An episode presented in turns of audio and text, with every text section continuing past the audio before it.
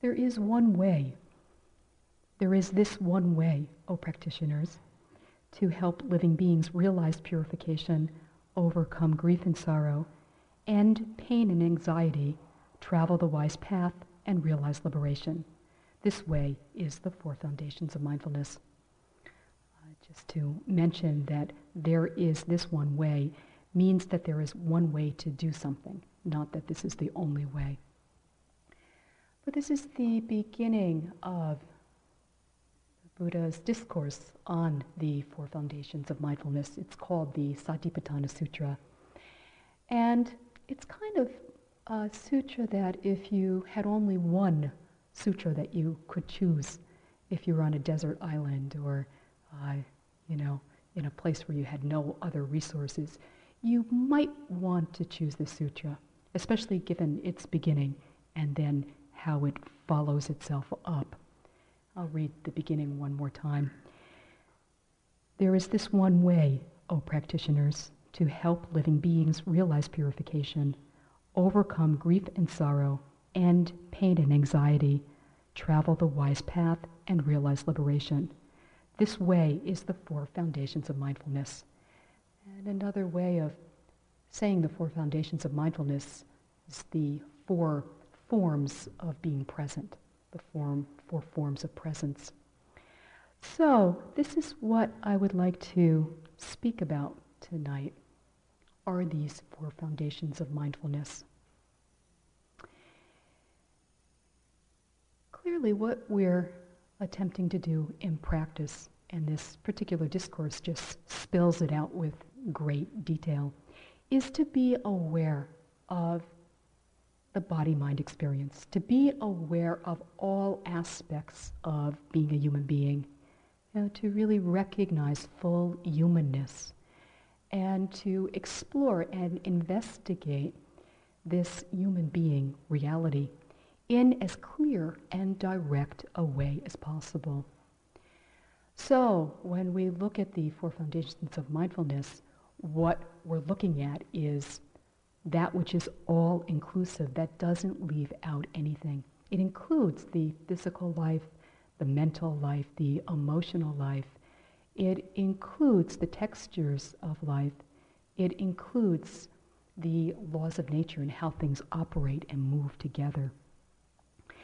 And it begins from the most obvious, which is that of the body, to the most subtle, which has to do with the laws of nature, how things are operating and moving together.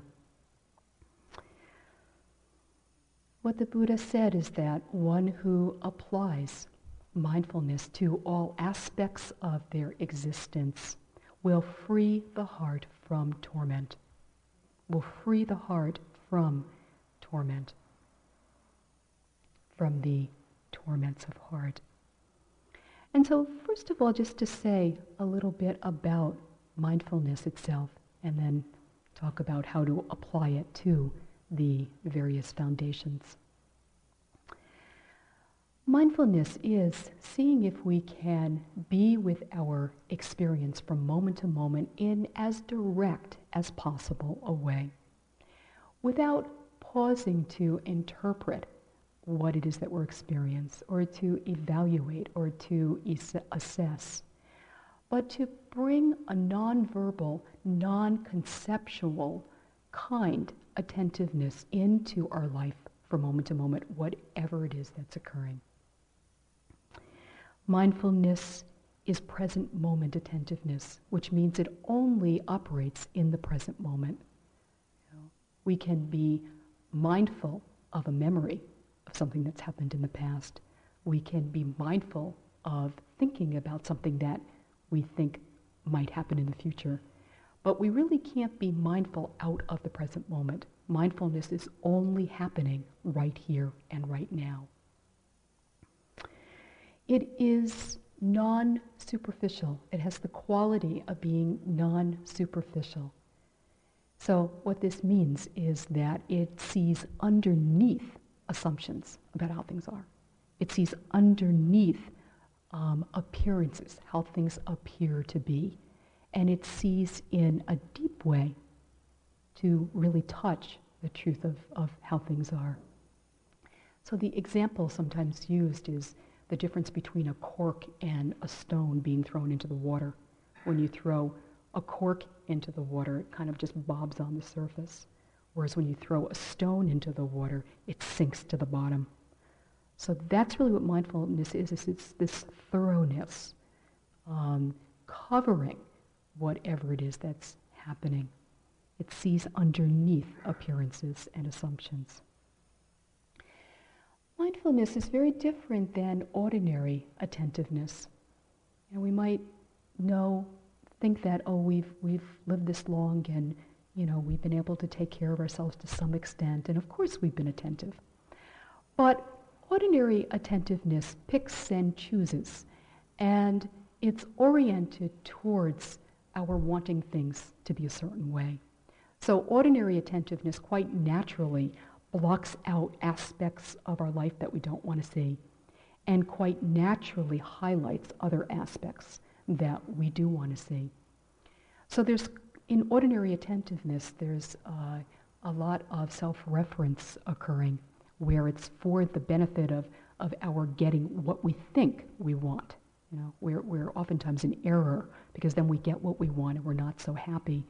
Um, we're somewhat disappointed. But what we think we want is what ordinary attentiveness is.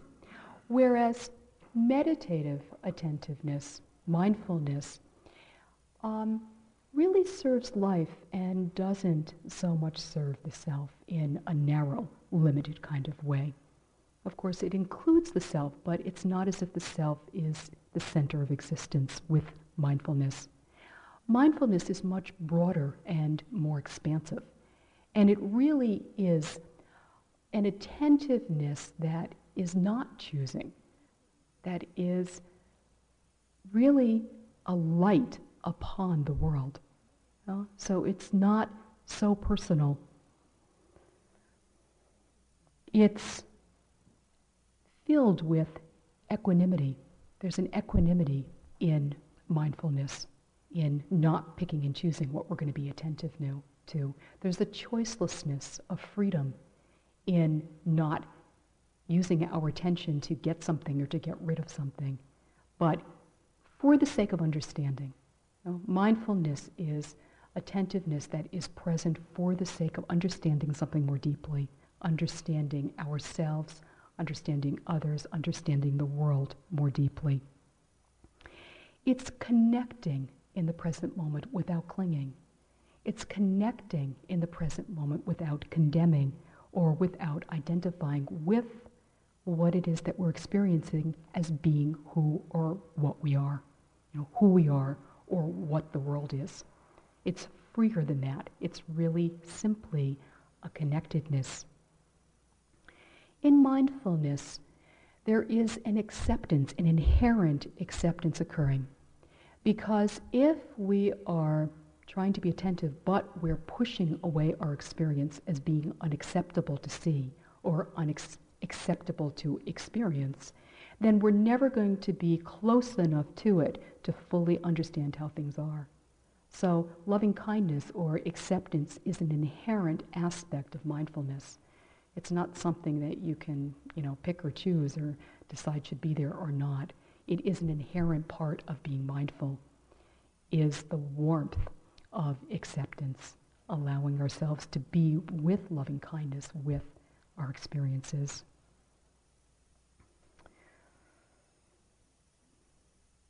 Mindfulness deconditions the mind. It's a way to decondition the mind. And I think a helpful image could be of a fire, that sometimes everything feels like it's on fire. And I know um, maybe everyone, but at least some of you have experienced the body feeling like it's on fire throughout some moments in the last couple of days, or the mind feeling like it's on fire, know, that, that it's unquenchable. And how mindful op- mindfulness operates is that it allows the fire to die out simply by not feeding it, know? simply by not adding to the fire, by pushing something away, by clinging or by identifying with our experiences, gradually we notice that the fire begins to die down on its own. You know, so our role really is to allow for observation, is to allow the work of mindfulness to happen on its own without any kind of a personal timetable. But really having the faith and the trust that mindfulness does decondition the mind and that we can stop feeding the inner fires through allowing ourselves to be aware instead of clinging or pushing away or identified with.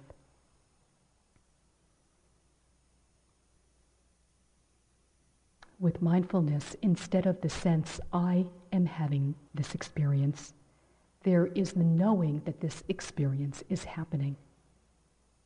Over and over again, there is the clear awareness that this experience is happening rather than caught in the solid sense of I am having this experience. So it's balancing. Mindfulness is balancing. It sets things right. And it's one of those things in life, maybe the only thing in life that there can't be too much of. You know, perhaps the only thing that there can't be too much of. The more mindfulness, the better, because mindfulness untangles the inner tangle. You know, it allows for spaciousness. It allows for ease. It allows for true freedom because it sheds light on that which is tangled up. It sheds light on our areas of confusion. It sheds light on our ideas about how happiness comes or the ways in which it's possible to offer happiness to others. So it's really a vast light within that we activate through practice. We activate mindfulness through practice. The four foundations of mindfulness include the body, feelings, consciousness, and the laws of nature. And so, what we're attempting to do in practice is to apply mindfulness to all four of these arenas of life. Beginning first with the body, we begin with the body because it's the most obvious. It's here, it's visible, we can see it. We open our eyes, we can see it. Everything else is much more subtle and not visible, whereas the body is very clearly visible. You could say it's the most coarse level of reality. So, in a way, we start with the most coarse level of reality because it's the easiest to see. And it can sort of build our confidence up if we can be aware of something. You know, it's sometimes very hard to be aware of a thought, but to be aware of a sensation in the body can be a lot easier. Or just simply to know that there is this body sitting here can be a lot easier. So we begin with the body and then we move into more subtle realms of existence. Ananda, who was the Buddha's attendant, said something to the Buddha once. He said this after his best friend Sariputra had just died, and the Buddha had died as well sometime earlier. And he was feeling bereft, and then he got this kind of insight, and he sang this song. And what he said was, The friend has passed away, meaning Sariputra. The master too is gone, and the master meaning the Buddha. What friendship now equals unto this? Ah, mindfulness directed body words. Uh, so he was experiencing mindfulness directed towards the body as being, I don't know, his new best friend. But uh, certainly an ally, certainly a refuge, certainly um, a place in which he could find some degree of peace and ease, is not in the body itself, but in mindfulness directed body words. In this sutra, over and over again, what's repeated is to be aware of whatever it is in whatever it is. Um, as in, be aware of the body in the body. Be aware of the feelings in the feelings. Be aware of the consciousness in the consciousness. be aware of the laws of existence in the laws of existence. So, just simply starting with the body, be aware of the body in the body. What this means is to over and over again, because we do get lost, over and over again, see if we can be aware of the body exactly as it is, without commentary, without adding, without concepts and images. You know, it's kind of this sense of sitting there and having your eyes closed and having images about how your body looks. Or sometimes you've probably noticed yourself having an image of yourself being somewhere, you know, having traveled somewhere and then walking across a field or doing something like that. This is imagination. You know, it's not the body as the body. It's not the body in the body. It's an idea of the body it's an image of the body. And so the instruction in terms of real freedom and ease is to be aware of the body in the body. To keep mindfulness of body only in and of itself and not according to cultural values or cultural ideas. To directly contemplate the body free from mental uh, concoctions not adding anything, not subtracting anything, but to be aware in this moment of the body being the body. The Buddha spoke about six different ways to reflect on the body. And some of these ways are helpful for some people, some of these ways are not helpful for some people. So it's not something that you have to take up everything. It's really to see what ways are helpful for you. And sometimes, I mean, what I've noticed in practice is that a certain contemplation will be helpful for a certain amount of time, and then one wants to work with another way of contemplating. Because always to look at the body from different angles, to look at anything from a different angle, is very helpful. It shakes the mind up. So to look at the body from different angles, to reflect and to contemplate in different ways can be quite helpful. One way is to be aware of the breathing. We're all familiar with that. Another way is to be aware of the postures of the body, to realize that the body is generally in one of four postures sitting, standing, uh, walking, and our all time favorite, lying down. So, to be aware that one can be aware of the body in any one of these four postures. We put a great emphasis on the sitting because it's very helpful to sit still, to keep the spine straight, to be aware in the posture of sitting. But in actuality, we really want to learn how to be awake in whatever posture we find ourselves to be.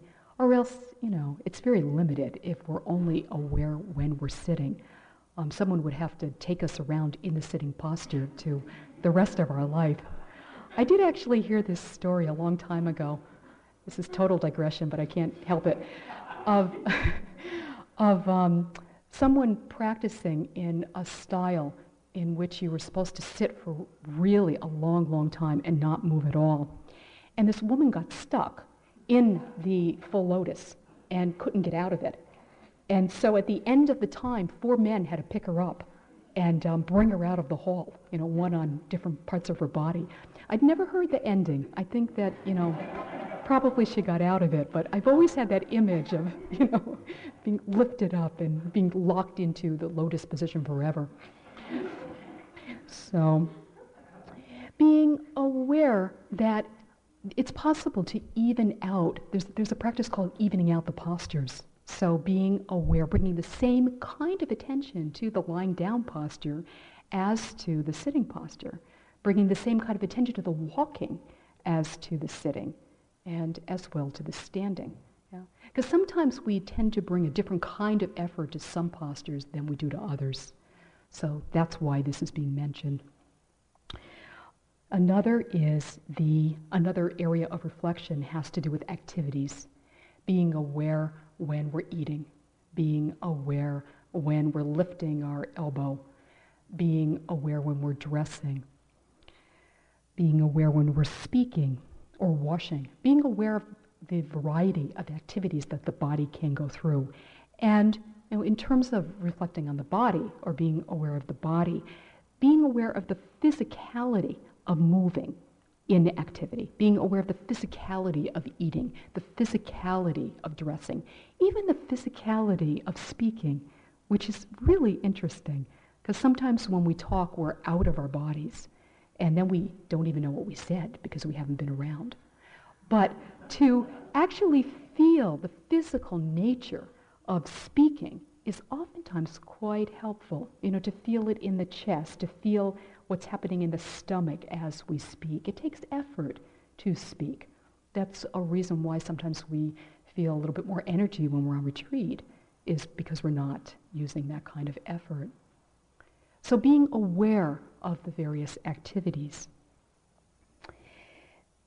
Another area is being aware of the parts of the body. And you know, what this generally has to do with is it's really easy when we look in the mirror to be identified with our face and to think we like it or we don't like it. You know, we wish we had another face. We can live with this face for a while longer. Or to look at our bodies and to feel very identified with our bodies um, you know, I, I like my body, I need to work out more, I need to be thinner, I need to be fatter, whatever it might be. It's harder when you break the body down into the liver, the kidney, you know, this kind of thing to identify with being your liver. This is where the parts of the body can come in quite handy. You know, that's really just a part of the body and is easier to not identify with. Another, the fifth aspect of being aware of the body has to do with the elements in the body. And so noticing when we're sitting there that the elements are operating, that there's the water element within the body, which is cohesiveness, it binds things together. There is fire, the fire element occurring, which is heat or temperature of any sort. There's the air element that's happening, which is a sense of movement and there's the earth element occurring, which is heaviness or pressure. So sometimes just looking at the body through the lens of the elements is very, very helpful to see the elemental nature of the body. Again, it's harder to be identified with being the fire element, you know, than it is with the knee burning. You know, but to recognize that temperature is occurring, the fire element is operating in a natural way is um, sometimes a way to look at the body in a freer way. And the last area of um, contemplation have to do with what are called the cemetery contemplations, and there's a number of them. But really what they break down into is recognizing the impermanent nature of having a body at all, that all of our bodies are subject to change that all of our bodies are subject to not being bodies anymore. And that this is important because we'll live our life much more fully in the present moment if we are aware of change. We attempt to be aware, to bring awareness to the body, to be mindful of the body as a way to simplify our sometimes incredibly complicated relationships to our bodies. It's not always easy, as we know, having a body. And yet, at the same time, there's extraordinary pleasure that sometimes comes about with having a body as well. So we have quite generally a complicated relationship to this body these ways of reflecting help us to come to a wiser and freer relationship to the fact that we do have a body. It's a way to take out or to lessen the suffering element of having a body. It helps us to tap into a deeper way of relating to the body, which is one where we're not rejecting or feeling alienated from our bodies and treating the body as if it were an enemy, which is not a great idea because it's not an enemy. And if we do that, we won't take care of what needs to be taken care of. And we'll be setting up something that's quite false. It's also not clinging or being identified with having a body because when our body changes and doesn't feel good and is in ill health, then uh, we will uh, suffer. There will be a problem. To recognize the ways of the body as being natural, in sync with nature, and not uh, one person's problem, not something personal to oneself. To allow ourselves to come into a relationship with the body where we see the body as being natural is, um, is really quite freeing. I was remembering with my mother a couple of years ago, her, she was in her late 70s and she was experiencing quite a lot less energy it, than she had been used to her whole life. And, you know, it was quite a surprise. And so we were all trying to help her, you know, eat more vitamins and go to the doctor and this and that. But we found out that nothing was wrong, that um, just the usual kinds of things that she was familiar with already were happening in her body and that nothing was really wrong. And she actually refused to take the millions of vitamins that we were trying to give her. But finally, it was kind of a very poignant moment. Um, and she was talking about this quite a bit to all of us. And one of my sisters looked at her and she said, Mom, I've heard that this is just the usual thing that happens to, to the body. And she said it in a very kind way, not in, in a flippant way, of course, but just, you know, Mom, I've heard, I've heard that this is, um, you know, isn't, isn't this usual? Mom, isn't this a usual um, uh, thing to happen to, to our bodies? And it was very interesting because you might think that she would have reacted in a, you know, kind of a different way. But actually, what happened is she felt an enormous amount of relief and she started laughing and saying, Well, I guess I'm just winding down a little bit. You know? And of course, you know, it's, it is sad. And um, her being herself, she doesn't want to wind down. And me being her daughter, I don't want her to wind down. And yet, this is what is going to happen for all of us. It's not one person's difficulty or one person's problem. You know, it's really a great reason to practice is recognizing that this is something that really is true for everybody. It really binds us together.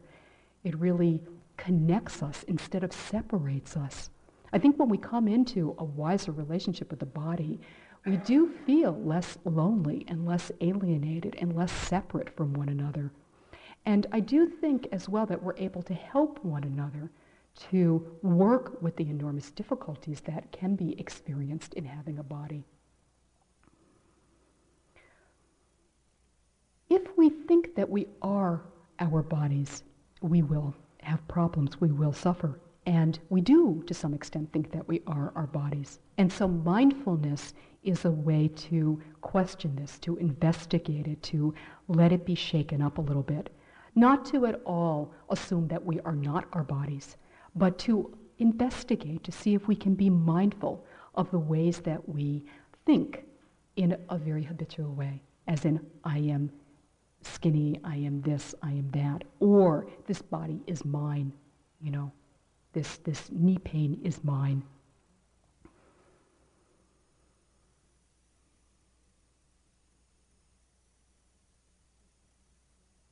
We can understand the body belonging to nature.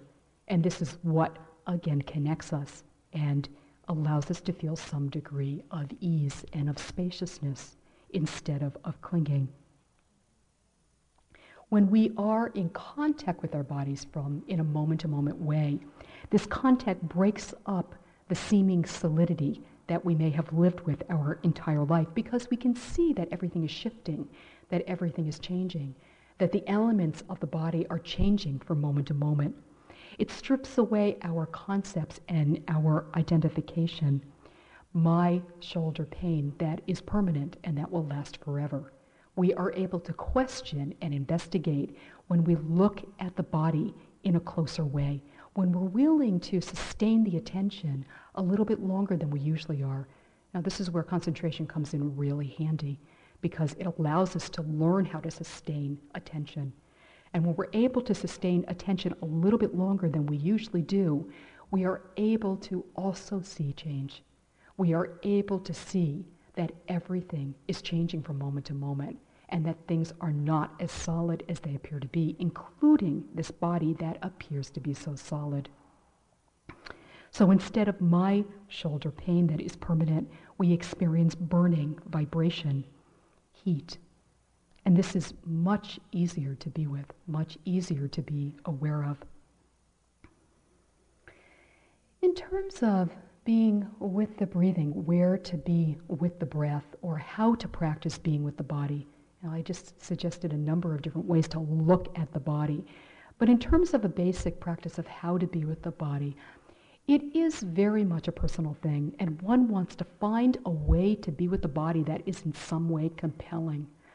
I have been, Michael and I both have been mentioning being with this body breath experience in its entirety.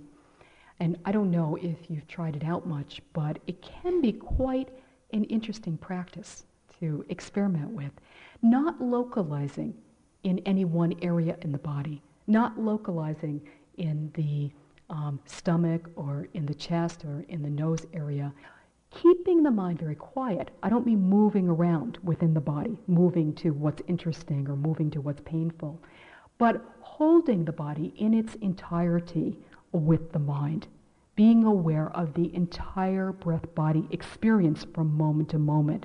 So just sitting and just breathing.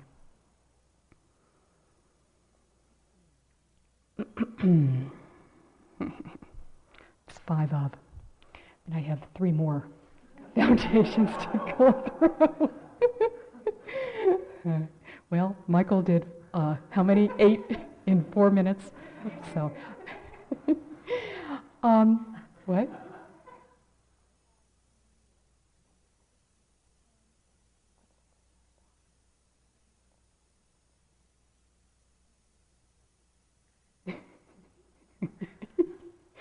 Okay.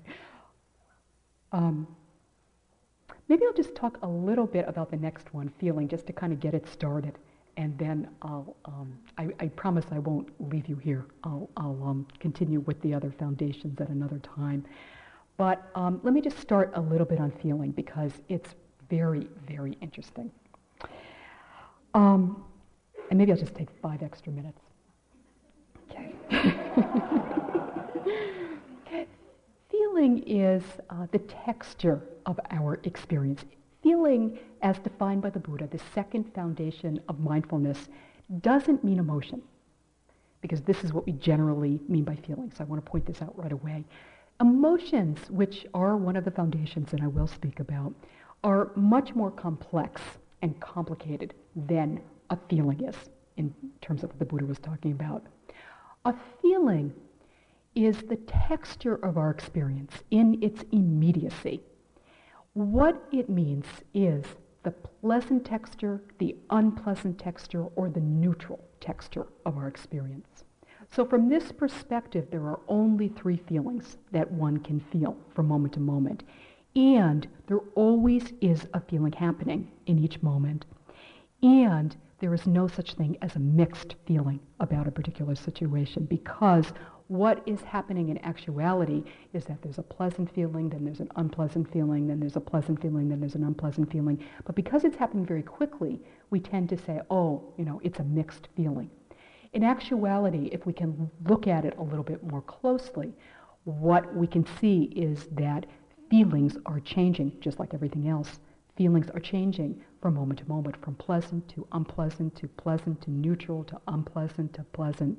You know, really around in these directions from using from the range of pleasant to neutral to unpleasant. And feelings can be based in both the body as well as the mind. So we can experience this texture in relationship to the five senses that we're familiar with, you know, through the eyes or the nose or the ears or the tongue or the body. And then we can also experience feeling through the mind. And what the mind means, this is what you could call the sixth sense. I know there's a movie out right now called The Sixth Sense, and it, this isn't what is meant. But the sixth sense in Buddhism means um, the mind, meaning thoughts and feelings. So a thought or a feeling, uh, I'm sorry, thoughts and emotions. So a thought or an emotion can be experienced as pleasant, unpleasant, or neutral. And it's really interesting to relate to sensations in the body, you know, sounds, sights, um, smells, etc., as well as recognizing that the thought that is occurring is pleasant, unpleasant, or neutral. Not so much caught in the content of it, but recognizing its pleasant, unpleasant, or neutral texture. Or the emotion that's occurring, you know, whether it's sadness or anger or grief or loneliness or happiness or peace or ease or boredom, to be aware of the pleasant, unpleasant, neutral texture of that emotion. It's another way to be with it. The Buddha said that all things converge on feeling, that it's a basic element in life. Because of feeling, as we know, quite wonderful and noble things happen in life. People do quite wonderful and noble things out of having feelings. And we also, at times, do quite terrible and horrible things to one another out of having a feeling. What our instinct is, of course, is to try to increase the number of pleasant feelings that is possible to have in any one given moment, and to try to decrease the number of unpleasant feelings that we are having in any one pleasant moment. And you know, this seems reasonable, for goodness sakes. I remember when I first heard about the teaching, I would think, well, why can't you just, you know, try to get more pleasure and get rid of pain? Um, the answer is because it doesn't bring happiness. Yeah? Sometimes our, our way is to try to accumulate enough pleasant moments, thinking that if we string them all together, we'll find a lasting happiness. But probably most of us here have tried that, you know, and then we, we um, gain enough wisdom to come into an environment like this, realizing that there has to be another way. And what we see, whether we've identified it as this or not, is that pleasant is a feeling that arises and passes away. Painful, the unpleasant, is a feeling that arises and passes away and doesn't have to push us around. We don't have to be bullied by the unpleasant feelings that arise simply because of having a body and having a mind. We don't have to be seduced or drawn in by the pleasant, you know, which if we try to hold on to, sometimes leaves us tied up in knots or um, trying to push away everybody else in our path so that we can get what we think we want and then find out that it isn't what we want at all, that it really doesn't lead to deep and lasting happiness. It is really against the culture because, of course, whole industries have been created to try to create more pleasant feeling in life. You know? And so, in a way, to take up this practice, to really go more deeply, to try to find a lasting happiness, a lasting ease, a lasting refuge, is to some extent to go against the culture. But it does, it does bode well to do so. Being mindful of feeling in the feelings means being mindful of the texture of our experience instead of avoiding feeling, reacting to feeling, grasping onto feeling, identifying with one feeling as being good or bad. Oftentimes, when we feel um, pleasurable feelings in meditation, we think that we're doing something right, and we think that our meditation is going well, and you know things are good. Sometimes when we experience painful feeling in meditation, we think that it's bad and that our meditation is, is going badly. Or even in, in our usual life when we experience a painful feeling, sometimes we immediately think that we're doing something wrong, when actually feeling is part of nature. It arises and it passes away. It is impermanent. Being mindful of the feeling in the feeling, being mindful of the texture of our life, means also not judging, not justifying, not comparing, not trying to get more of one feeling and get less of another, but seeing if we can sit still in the midst of this texture, of this changing texture, to see if we can embrace it all. without overemphasizing it, you know, without overemphasizing the place of feeling, which can really exaggerate a certain situation, without underemphasizing feeling, which can lead to repression and denial of feeling being not important at all, which of course it is. When we're not sensitive and awake and alive to our feelings, we really don't know how to take care of ourselves, and we definitely don't know how to take care of others. It's so essential to be aware of this aspect of life, to be aware of the pleasant from moment to moment, to be aware of the unpleasant from moment to moment, to be aware of the neutral to moment to moment as well. Seeing feeling as belonging to nature, as insubstantial, changing bubbles. This allows us to develop a sense of inner balance. When we're swayed or pushed around or overwhelmed by feelings, when we're judging, when we're wanting one feeling over another feeling, we find ourselves off balance and unsteady and not always able to make the wise choice in life.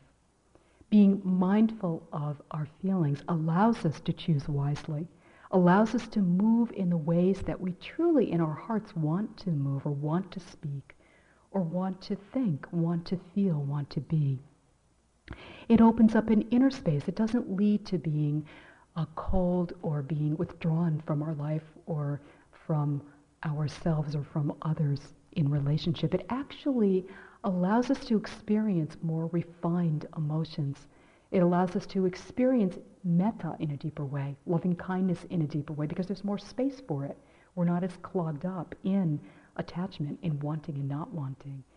It allows us to experience a friendliness towards our experiences and towards ourselves, towards others. It allows us to experience more compassion, you know, to respond to feelings with compassion.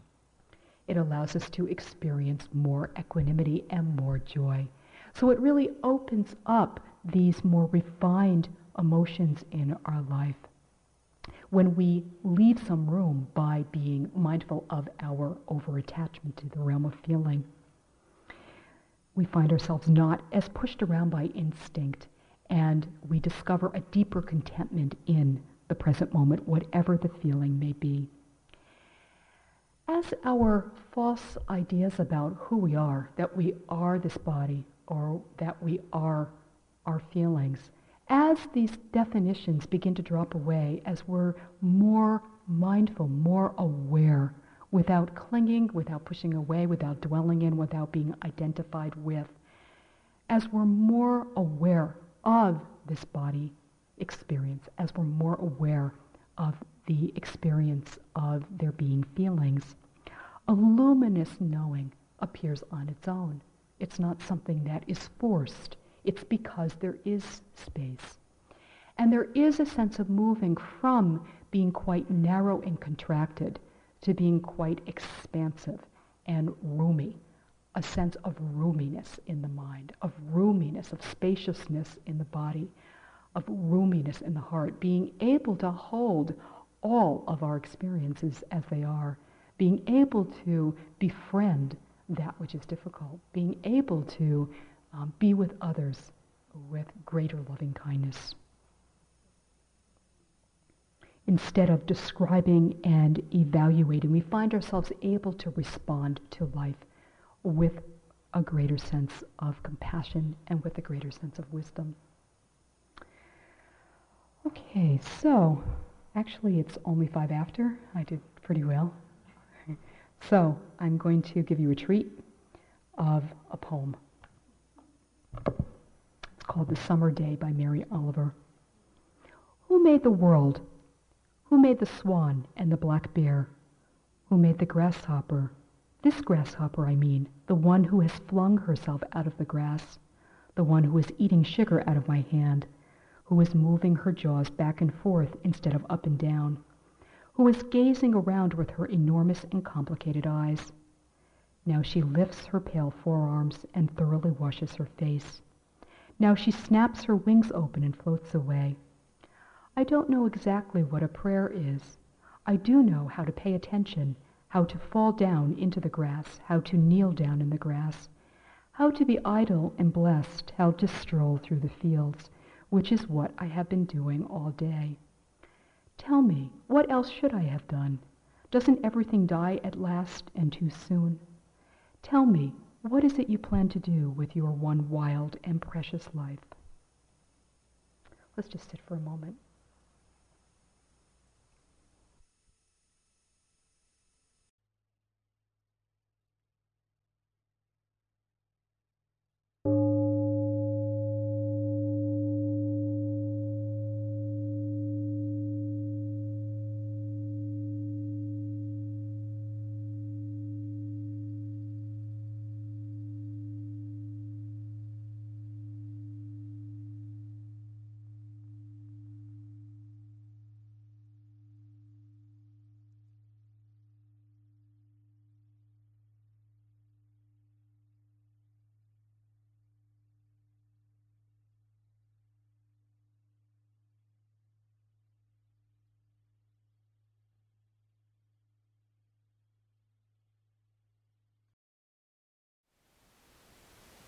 Thank you for listening. To learn how you can support the teachers and Dharma Seed, please visit dharmaseed.org slash donate.